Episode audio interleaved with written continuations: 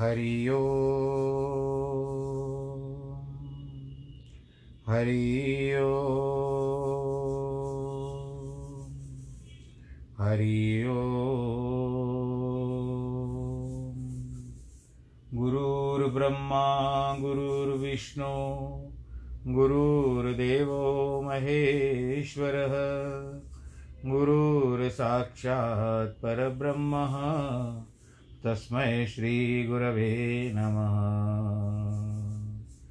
विघ्नेश्वराय, वरदाय, सुरप्रियाय, लम्बोदराय, सकलाय, जगद्दिताय, नागाननाय श्रुतियज्ञविभूषिताय गौरीसुताय, गणनाथ नमो नमस्ते। नाहं वसामि वैकुण्ठे योगिनां हृदयेन च मद्भक्तां यत्र गायन्ति तत्र तिष्ठामि नारद। जिस घर में हो आरती, चरण कमल चितलाय, तहाँ हरि वासा करे, ज्योत अनंत जगाए जहाँ भक्त कीर्तन करे, बहे प्रेम दरिया। तहाँ हरि श्रवण करे, सत्यलोक से आए सब कुछ दीना आपने, भेंट करूँ क्या नाथ? नमस्कार की भेंट लो, जोड़ू मैं दोनों हाथ, जोड़ू मैं दोनों हाथ, जोड़ू मैं दोनों हाथ। शान्ताकारं भुजगशयनं, पद्मनाभं सुरेशं, विश्वाधारं गगनसदृशं, मेघवर्णं शुभाङ्गं, लक्ष्मीकान्तं कमलनयनं योगिवृधानगम्यं वंदे विष्णुं भवभयहरं सर्वलोकैकनाथं। मङ्गलं भगवान् विष्णु, मङ्गलं गरुडध्वज, मङ्गलं पुण्डरीकाक्ष मङ्गलायस्तनो हरि सर्वमङ्गलमाङ्गल्ये शिवे सर्वार्थसाधिके, शरण्ये त्र्यम्बके गौरी। नारायणी नमोऽस्तु ते, नारायणी नमोऽस्तु ते। नारायणी नमोऽस्तु ते। श्रीकृष्णगोविन्द हरे मुरारे, हे नाथ नारायण वासुदेव। श्रीकृष्णगोविन्द हरे मुरारे, हे नाथ नारायण वासुदेव।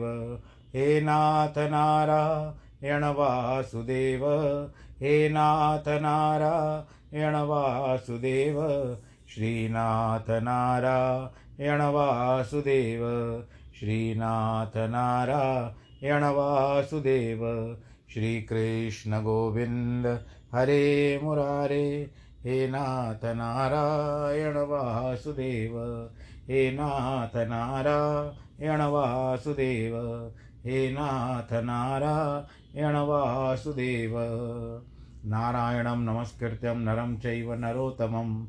देवीं सरस्वतीं व्यास ततो जयमुदीरयेत् कृष्णाय वासुदेवाय, हरे परमात्मने, प्रणतक्लेशनाशाय, गोविन्दाय नमो नमः। सच्चिदानन्दरूपाय, विश्वोत्पत्त्यादिहेतवे तापत्रयविनाशाय श्रीकृष्णाय वयं नुमः। यं प्रव्रजन्तमनुपे तमपेतकृत्यं द्वैपायनो विरह कातर आजु आवह। पुत्रेति तन्मयतया तर्वो विनेदुस्तं सर्वभूतहृदयं मुनिमानतोऽस्मि मुनिमानतोऽस्मि मुनिमानतोऽस्मि। बोलो कृष्ण कन्हैया, लाल की जय, श्रीमद् भागवत महापुराण की जय। भक्तजनों, आइए फिर से भगवान श्री कृष्ण के चरण कमलों की ओर चलते हैं। इस भागवत की कथा का रसा रसास्वादम लेते हैं, करते भी हैं। कानों के द्वारा भीतर जाएगी, मुख से कह रहा हूँ, मुख भी पवित्र आपके कान भी पवित्र। पूतना की मृत्यु, शकटासुर की मृत्यु और तृणाव्रत की मृत्यु। अब क्या कहते हैं, भगवान की लीला कितनी अद्भुत है। ये बालक दो बार लौट आया है। हिंस स्वपापेन विहंसित खलु खलह साधु समत्वेन भयाद विमुच्यते। हिंसक अपने पापों के, पाप के हाथों मारा जाता है। साधु अपनी समता से ही संपूर्ण भयों से मुक्त हो जाता है। हमने ऐसा क्या पुण्य किया? कि बालक बार बार मृत्यु के मुख में जाकर सकुशल लौट आता है। अब तो यशोदा मैया बालक को अपनी गोद से उतारती ही नहीं है। हर समय गोद में ही रखती है। उन्हें बार बार इस बात का दुख होता कि पलंग पर सुला दिया तो पूतना उठा के ले गई। छकड़े के नीचे सुलाया तो छकड़ा ही टूट कर गिर गया। अकेले छोड़कर चली गई तो भवंडर में उड़ गया। अब तो इसको मैं कभी अलग करने वाली नहीं हूँ। और इसको अलग छोड़ने वाली भी नहीं हूँ। आप लोग श्रीमद् भागवत में यह देखना है कि श्री कृष्ण जब कभी कोई आपत्ति विपत्ति आई है, जब पर कृष्ण भगवान जी के ऊपर तब आई है, तब उस समय यशोदा मैया अथवा गोपियाँ और ग्वाल बालों की दृष्टि किसी और दूसरी जगह पे रही है। जो होना होता है होता है। किंतु जब तक उनकी दृष्टि श्री कृष्ण पर रहती है, तब तक कोई आपत्ति, विपत्ति नहीं आती। वैसे गोपियाँ दूसरे को तो नहीं देखती, परंतु जब अपने को देखने लगती है तो वहाँ कृष्ण अंतर ध्यान हो जाते हैं। एक दिन की बात है, यशोदा मैया बालकों को अपने गोद में लेकर के अपना स्तन पार करा रही थी। एकदा भर्कमादाय स्वांकमारोप्य भामिनी प्रश्नुतम पायया स्नेह परिलुप्ता यशोदा मैया के स्नेह की अधिकता से उनका दूध अपने झरझर निकलने लगता मानो वो कहता कि मैं तो कृष्ण के मुँह में जाऊँगा। इस पर कृष्ण ने भी अपनी माता को स्तन अपने मुँह में डाल दिया और माता से दूध पीने लगे। यही स्नेह का बात, स्नेह की बात होती है। आपने कभी इस बात पर ध्यान दिया होगा कि तेल ना, तेल का नाम भी स्नेह है, घी का नाम भी स्नेह है, मक्खन, दूध, दही का नाम भी स्नेह है। इसमें चिकनाई होती है, उसको स्नेह कहते हैं। पिता के मन में भी बच्चे के प्रति स्नेह है। बड़े भाई के मन में भी छोटे भाई के प्रति स्नेह है। पत्नी के मन में अपने पति के प्रति स्नेह है। फिर वे सभी ठन ठनपाल हैं, उनका स्नेह उनके मन में ही रह जाता है। लेकिन माँ का स्नेह ऐसा है कि जब वह अपने बालक के प्रति उमड़ता है तो वह केवल भावात्मक नहीं होता, ठोस द्रव्य के रूप में परिणित हो जाता है। माता का स्नेह अपने बालक के प्रति दूध बनकर प्रकट होता है। यह विशेषता पिता, भाई, बहन, पुत्र किसी में भी नहीं है। भाव का ठोस वस्तु बन जाना यह माता के स्नेह की विचित्रता ही तो है। तो जब यशोदा मैया अपने बालक को दूध पिलाने लगी, तब एक विचित्र फिर लीला हो गई। पीत प्रायस्य जननी, सा तस्य रुचिर स्मितम मुखम लालयती, राजन जुभ्रतो दुदृश्य इदम। जब माता अपने बच्चे को दूध पिलाती है, बच्चे को दूध पिलाती है, तब इस बात का ध्यान रखती है कि उसे कब तक दूध पिलाना चाहिए। किसको खिलाना पिलाना प्रेम परिचायक है। खिलाने पिलाने वालों को यह सोचना चाहिए कि जो चीज़ उसके अपनी दृष्टि में बहुत बढ़िया बनाई है, वह खाने वाले अनुकूल है या नहीं। उससे उसको कोई हानि तो नहीं होगी, अपच तो नहीं होगा। स्नेह कभी एक मुखी नहीं होता, वह तो सर्वतोमुखी है। तो यशोदा मैया अपने प्यारे लला को दूध पिला रही है। दूध पिलाते पिलाते उनके ध्यान में आया कि कहीं इसको अधिक पीने से अपच न हो जाए। इसीलिए मैया ने देखा कि उनका बालक प्राय दूध भी पी चुका है। यहाँ माताओं के ध्यान देने की बात है, यह नहीं कि बच्चे का पेट बिल्कुल भर जाए, तब उसे दूध पीने से छुड़ाए। अधिक पीने से भी बच्चे को अपच हो जाएगा। बहुत कम पिलाने से बच्चा रोने लगेगा। ये दोनों बातें नहीं होनी चाहिए। इसीलिए मैया ने उसको छुड़ाना चाहा। श्री कृष्ण पराय पी चुके थे, लेकिन मैया छुड़ाए कैसे? वह बच्चा अभी भी दूध पी रहा है। उसको बिना रुलाए दूध पीने से अलग करना चतुर माताओं का ही काम है। जो माताएँ आयाओं पर बालक के पालन पोषण का भार छोड़ देती है, अथवा जो माताएँ स्नेह रहित है, उनको ये बात मालूम नहीं पड़ सकती कि माता का स्नेह अपने बालक के ऊपर किस तरह से होना चाहिए। यशोदा मैया ने सोचा, यदि इस समय हम बच्चे को हंसा दे तो वह अपने आप दूध पीना छोड़ देगा। इसीलिए मैया, यशोदा मैया अपने बच्चे को आँख से आँख मिलाकर उसके मुख को चूमने लगी। श्री सुखदेव जी कहते हैं, सारी सृष्टि को रुचिरता प्रदान करने वाली मुस्कान भगवान ने मुखार विंद पर नित्य निरंतर खेलती रहती है। इसीलिए भगवान ने जब देखा, मैया मेरे अधिक दूध पीने से अपच की आशंका करती है तो वो भी मुस्कुरा पड़े और जमाई लेने लगे। अब तो जमाई लेते समय मैया ने देखा कि मेरे बच्चे के मुँह में तो संपूर्ण विश्व है। तभी चकित होकर डर गई, लेकिन भगवान ने यह विचार किया, जब मैया उनके हृदय का स्नेह, हृदय रस मुझे पिला रही है तो मेरे हृदय में जो वस्तु है, वह भी मुझसे मैया से छिपाना नहीं चाहिए। जब मैया मुझे निष्कपट स्नेह दे रही थी तो मैं भी अपनी वस्तु कपट रहित दिखा रहा, दिखा दूँ। अभी तक तो मैं कपटी बना हुआ हूँ क्योंकि मैया मुझको सचमुच बेटा समझती है। और मैं समझता हूँ कि मैं बिना माँ बाप का ईश्वर हूँ। इसीलिए आज मैं मैया को बता दूँ कि तेरे इस सामने कपट नहीं कर सकता। ये हमें अपना सात्विक दूध देती है। तो मैं भी अपना सात्विक रूप इसको दिखा दूँ। बोलो, कृष्ण कन्हैया, लाल की जय। दूसरी बात यह बताते हैं, भगवान ने यह सोचा कि मैया नहा के डरती है कि मुझे अपच हो जाएगा। इसीलिए उन्होंने कहा, अरे मैया, तू मुझ अकेले को मैया नहीं है, सारे विश्व की मैया है। ये इस समय अभी बोल नहीं रहे हैं, ये उनका मन का विचार बताया गया देख मेरे साथ विश्व तेरा बेटा है और पेट के भीतर बैठकर सब तेरा दूध पी रहे हैं। क्या इतने में सबका पेट कभी भरने वाला है? इनको कभी कभी अपच होने वाला है? देख मेरे मुँह में क्या भरा है। खम रोदसी ज्योतिरनिकमाशः सूरेन्दुवन्हि श्व सना बुधिश्च द्वीपान नगास् नगास्तत दुहित व्रणानि भूतानि यानी, स्थिर जंगमा जंगामानी। लेकिन यह तो भगवान की बातें हैं। जब यशोदा मैया ने देखा, उन्हें उनके नन्हे मुचने बच्चे के मुँह में पहाड़, दीप, नद, नदियाँ, सूर्य चंद्रमा, पृथ्वी, जल, धूलोक, भूलोक आदि सब स्थित है। तब उसके होश उड़ गए। उसे कहा कि हाय हाय, आज हमारे लाला के मुख में ये क्या गड़बड़ झाला है? आज क्या दिखाई दे रहा है? अरे ये तो कोई जादू तो नहीं है, कोई खेल तो नहीं है। यहाँ देखो भगवान की ऐश्वर्य शक्ति ने मुँह में विश्व दिखाकर कहा, मैया, दूध क्यों नहीं पिलाती? किंतु मानो मैया ने कहा, ऐश्वर्य शक्ति से मेरा स्नेह बड़ा है। निसंदेह ऐश्वर्य शक्ति परीक्षा लेने के लिए बारंबार आती है, लेकिन माता के स्नेह सामने वह विफल हो जाती है। सा वोक्षम विश्वम सहसा राजान, राजन, संजात वे पतु।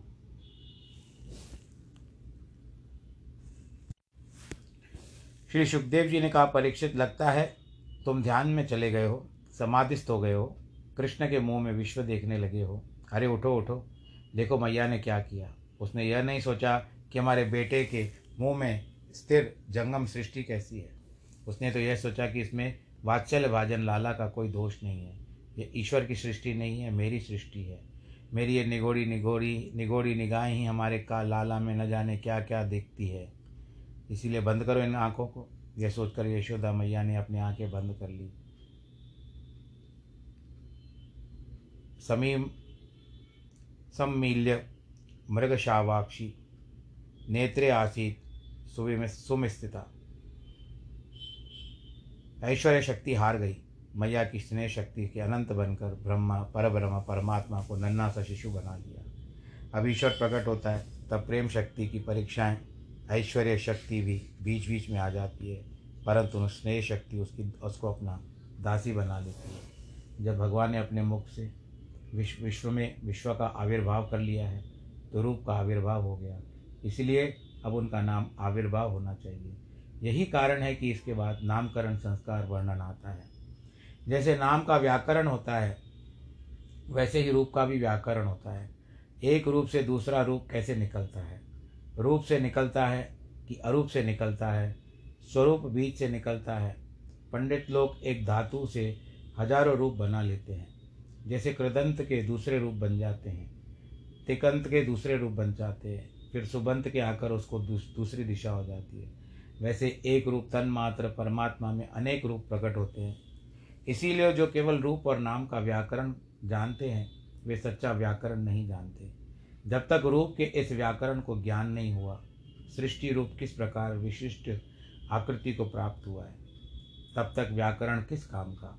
इसीलिए सृष्टि रूप का व्याकरण जानना हो तो भगवान की आराधना करके देखो। श्रीमद् भागवत में कहा गया है कि ये जो नाना प्रकार के रूप हैं, ये उसके व्याकरण हैं। वयांसी तद व्याकरणम विचित्रम तो मुख में विश्व के दिखाने के बाद, अर्थात रूप प्रकट करने के बाद, भगवान के नाम प्राकट्य का प्रसंग आया और सुखदेव जी ने कहा कि परीक्षित, यदुवंशियों के पुरोहित थे गर्गाचार्य। गर्ग पुरोहित राज, ये बड़े तपस्वी थे।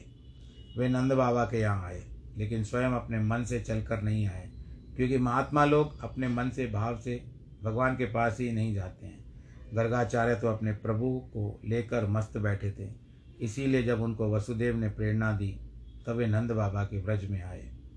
तम दृष्टवाम परम प्रीत प्रत्युत्थाय कृतांजलि आनर्चाढ़ोक्ष जधिया पड़ी पात पुरसरम नंद बाबा की प्रीति तुष्टि पहले से ही थी। प्रीति वही होती है जहाँ तृप्ति होती है। ज्ञान जब रसीला होकर नाचता है, तब उसकी प्रीति बोलती है। उल्लसित, उल्लासमक ज्ञान का ही नाम प्रीति है।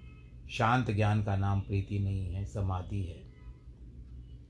तदे जदति, तने जति, तद दूरे तद्वदंत के दंत के तदंतस्य सर्वस्य दधु सर्वस्यास्य ब्राह्यत, बाह्यत। तदेनति ज्ञान वह है कि बाहर भीतर एक जैसा है मानो समाधिस्थ है। तदे अति ज्ञान है, उल्लसित। इस तरह से देखो, महात्मा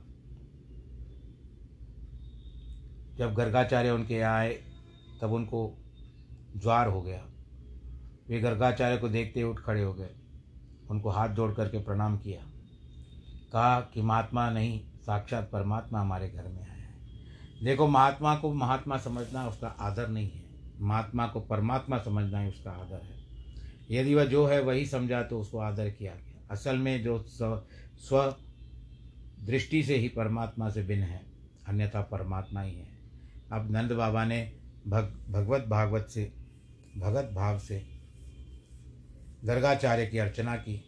अर्चना का अर्थ है कि षोडोपचार षोडशोपचार अर्थात पाद अर्घ आचमनन समर्पण, चंदन, पुष्प, दीप आदि देकर अर्चना करना। ऐसे पंचोपचार भी होती है। पाँच प्रकार की पूजा जब गर्गाचार्य का अच्छी तरह आतिथ्य सत्कार हो गया, उन्हें खा उन्होंने खा पी लिया, वे आराम पूर्वक बैठ गए। तब नंद बाबा ने पुनः उनके चरणों में साष्टांग दंडवत किया। फिर मधुर वाणी में बोले, नंद्यत्वा ब्रवीत। इसका अर्थ है कि नंद बाबा ने पहले गर्गाचार्य जी की खूब आनंदित किया, खुशी की बातें सुनाई और उसके बाद कहा, ब्राह्मण, पूर्ण से करवाम कि महाराज, आप तो स्वयं स्वयं पूर्ण हैं। हम आपकी क्या सेवा कर सकते हैं? देखो, यह बात तो वे कह रहे हैं कि जिनके बेटे भगवान हैं, गर्गाचार्य ने मन ही मन में कहा कि पूर्ण होते तो तुम्हारे घर क्यों आते? नंद बाबा ने कहा, आप लोग मनुष्यों का उद्धार करने के लिए स्वयं चल कर आते हैं। किंतु मनुष्य ही जाकर स्वयं अपना उद्धार क्यों नहीं करते? इसीलिए नहीं आते, क्योंकि वे ग्रही है। लेकिन घर में भी तो कभी कभी समय निकालना चाहिए। महत विचलनम निर्णाम ग्रहिणाम, दीन चेतसाम निश्रस्याय भगवन, कल्पते। नान्यथा क्वचित। लोग घर में इतना फंसे हैं कि उन्हें कुछ सूझता नहीं है। वे समझते हैं, हम घर का काम छोड़कर महात्माओं के सत्संग में जाएँगे तो हमारा घर बिगड़ जाएगा। लेकिन यह उनको भूल है, आपने इनकी इतनी कृपा की है, हमारे घर पधारे। नृश्य से आए भगवत कल्पते नान्यत क्वचित। आप जैसे महात्माओं का, हमारे जैसे गृहस्थों के द्वार पर आना परम कल्याण का कारक है आप तो ज्योतिष के भी बड़े ज्ञाता हैं। वेद वेताओं में श्रेष्ठ हैं, इसीलिए हमारे जो दिन दोनों बालक हैं, इनका नाम संस्कार आप कर दीजिए। इतने में यशोदा मैया, बलराम को और रोहिणी के मैया, रोहिणी मैया श्री कृष्ण को अपनी अपनी गोद में लेकर वहाँ पर आई। नंद बाबा ने उनकी ओर इशारा करते हुए कहा कि, यह देख लीजिए अपनी आँखों से। एक तो सांवरा सलोना बालक है और दूसरा गौर सुंदर है। आप इन दोनों का नाम रख दीजिए, क्योंकि आप ब्राह्म होने के नाते हमारे जन्मना गुरु हैं। गर्ग जी बोले नंद जी कोई भी काम चाहे वह कितना भी मनोनुकूल हो, करने से पहले मनुष्य को उसकी पूर्वापर का विचार अवश्य कर लेना चाहिए। मैं यदुवंशों का गुरु हूँ, और तुम जानते हो कि कंस कैसा है। कंस पापमति सख्यम तव देव क्या अष्टमो गर्भो न स्त्री, भवितुर्महर्ति। कंस की बुद्धि में पाप है। वह जानता है कि तुम्हारी वसुदेव की कितनी मित्रता है। जब से उसने देवकी की कन्या से यह बात सुनी कि उसको मारने वाला पैदा हो चुका है, तब से वह आशंकित है कि देवी की आठे गर्भ में लड़की नहीं होनी चाहिए थी। इसीलिए जब यह यह सुनेगा कि तुम्हारे पुत्र का नामकरण मैंने किया है तो समझ लेगा यही देवकी का नंदन है। पापी सर्वत्र पाप ही देखता है। दुनिया में कुछ लोग ऐसे होते हैं कि जो अपने को भी बुरा समझते हैं, दूसरों को भी बुरा समझते हैं। उनको सब बुरा ही बुरा दिखता है। कुछ लोग ऐसे होते हैं कि अपने को तो बुरा समझते हैं, दूसरे को अच्छा समझते हैं। अन्य कुछ ऐसे हैं जो अपने को सबसे अच्छा ही अच्छा समझते हैं। कुछ लोग ऐसे होते हैं जिन्हें अच्छे बुरे का भेद ही नहीं दिखता। सब कुछ पर, सब में परमात्मा दिखता है। जिसके लिए सब कुछ बुरा है वह पामर है। जिसके लिए सब कुछ बुरा है वह विषयी है।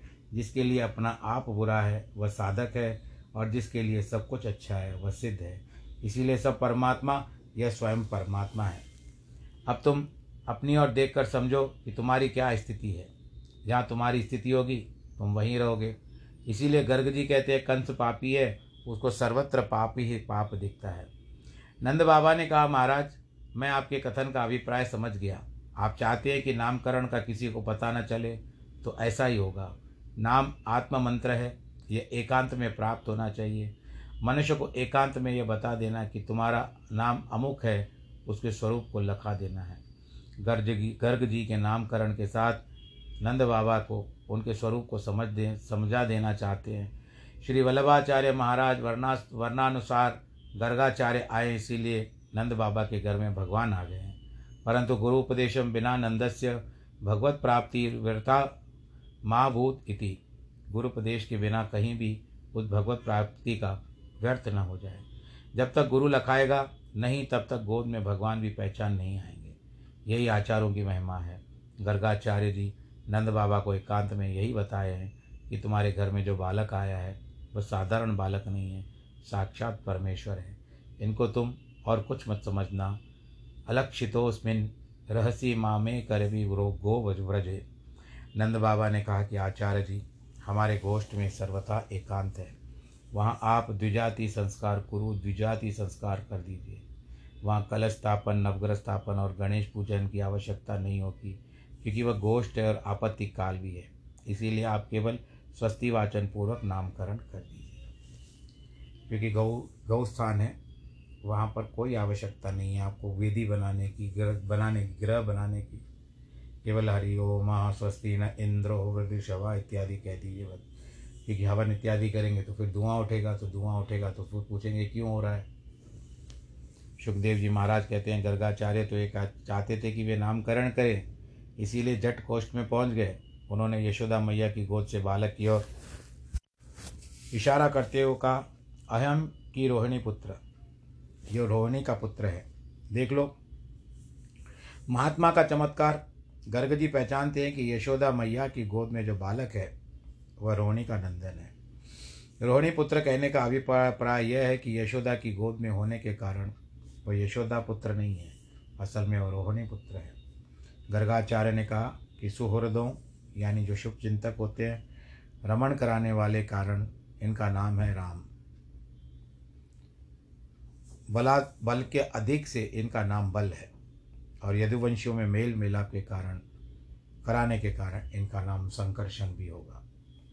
देखो, पहले आपको बताया जा चुका है कि बलराम जी का एक नाम संकर्षण इसलिए पड़ा कि एक गर्भ से खींचकर दूसरे गर्भ में लाया गया। परंतु गर्गाचार्य ने उस प्रसंग को छिपा लिया। शब्दों की व्यक्ति भी प्रसंगानुसार होती है। गर्गाचार्य ये ने नहीं यह बताया कि ये देवकी का ही पुत्र है, गर्भ से छीना गया है, बदल दिया गया है। यह नहीं कि एक विपत्ति कहीं पढ़ ली तो रट कर सर्वथा सुना रहे हैं। इसमें कहीं कहीं अनर्थ हो जाता है। शब्द जो शक्ति होती है, उसको ठीक ठीक पहचान कर कहना चाहिए। योग्यता देखकर, सन्निधि देख करके भी बताना चाहिए और श्रोता की जो आकांक्षा देख करके भी प्रसंगों का अर्थ बताना चाहिए। अब गर्गाचार्य की दृष्टि पड़ी श्री कृष्ण पर। उन्होंने कहा कियासन्वर्णाशयो हस्य, गुह्यतो न युगं तनुः, शुक्लो रक्तस्तथा पीत, इदानी कृष्णताम गत। नंद जी यह तो तुम्हारा सांवरा सलोना नंदन रोहिणी के उत्सर्ग से विद्यमान है। इसके तीन वर्ण पहले रह चुके हैं, आसन वर्णात्रस्य। देखो जाति दो प्रकार की होती है, एक तो आकृति व्यंगया होती है और दूसरी उपदेश व्यंगया। मनुष्य आदि की जाति आकृति व्यंग्या है, ब्राह्मण आदि की जाति वर्ण व्यंग्या है, उपदेश व्यंग्या है। अर्थात शास्त्र गम्या है, वर्ण उसको कहते हैं जिसका वर्णन शास्त्र में है। वर्णतात वर्ण, इसलिए ब्राह्मण आदि की शास्त्र, शास्त्रिक गम्या है। गर्ग जी ने कहा, इस पुत्र के तीन वर्ण हैं। ने तो अर्थ है, इसके वर्ण तो अनेक है, परंतु यह एक है। ये बात तो बिल्कुल साफ़ है, वर्ण भेद से कृष्ण का भेद नहीं है। दूसरी, यह बताते हैं कि अनु युगम तनु, यह युग युग में शरीर धारण करता है। इसका अर्थ है कि युग तो अनेक हैं और यह एक ही है। तनु का अर्थ है कि इसके तनु भी अनेक है, परंतु यह बिल्कुल एक है। तात्पर्य है कि इसके तनु भेद से, युग भेद से, वर्ण भेद से कोई भेद नहीं है। एक बार गीता की प्रेस की प्रे, गीता प्रेस की। वाटिका गोरखपुर। भगवान कभी शुक्ल होते हैं कभी रक्त होते हैं कभी पीत होते हैं। युग युग में नए नए रूप धारण करते हैं। परंतु इस समय कृष्ण रूप धारण करके आए हैं। अतः वर्ण से ही प्रधानता से ही क्योंकि ये वर्ण है कृष्ण वर्ण इसके लिए इनका नाम ही होगा कृष्ण। आप इस नाम के अर्थ पर विचार करोगे तो तरह तरह के अर्थ मिलेंगे। कोई कोई उपनिषद से अर्थ करते हैं। इस प्रकार की कृष्ण माने सत्ता और न माने परमानंद। कृष्ण माने सत्ता और न माने परमानंद। परमानंद की जो अबाधित सत्ता है, अखंड सत्ता है, उसी का नाम कृष्ण है। कुछ लोग उसका अर्थ करते हैं कि कर्षति इति कृष्णा। जो लोगों को चित्रूपी भूमिका कर्षण करके उसको प्रेम की खेती करता है, उसका नाम कृष्ण है। कोई कोई कहते हैं कि वर्ण के कारण ही इसकी संज्ञा कृष्ण है, कोई कहते हैं केवल नाम है, नाम से ज़्यादा व्युपत्ति देखने क्या ज़रूरत है कि कृष्ण अव्युत्पन्न है। ये स्वयं उत्पन्न होने वाला है और स्वयं ही ये सृष्टि का, जगत का सृष्टा इत्यादि है। तो आज के प्रसंग को हम यहीं पर रोकते हैं। कुछ कारण क्या है कि ये जो रिकॉर्डिंग के समय में जो एंबुलेंस और ये जा रही है, आज बहुत ही सता रही है। बीच बीच में और आज एक के पीछे एक जा रही है तो मन थोड़ा कम लग रहा है। आप सब लोग खुश रहें, आनंद के साथ रहें। फिर और कोई ध्वनि आ जाएगी बीच में इसके लिए। आप सब लोग अपना ध्यान रखें। वैवाहिक वर्षगांठ और जन्मदिन वालों को बहुत बहुत बधाई। सर्वे भवंतु सुखिना सर्वे संतु निरामया। सर्वे भद्राणी पश्यंतु माँ दुख भाग भवेद नमो नारायण।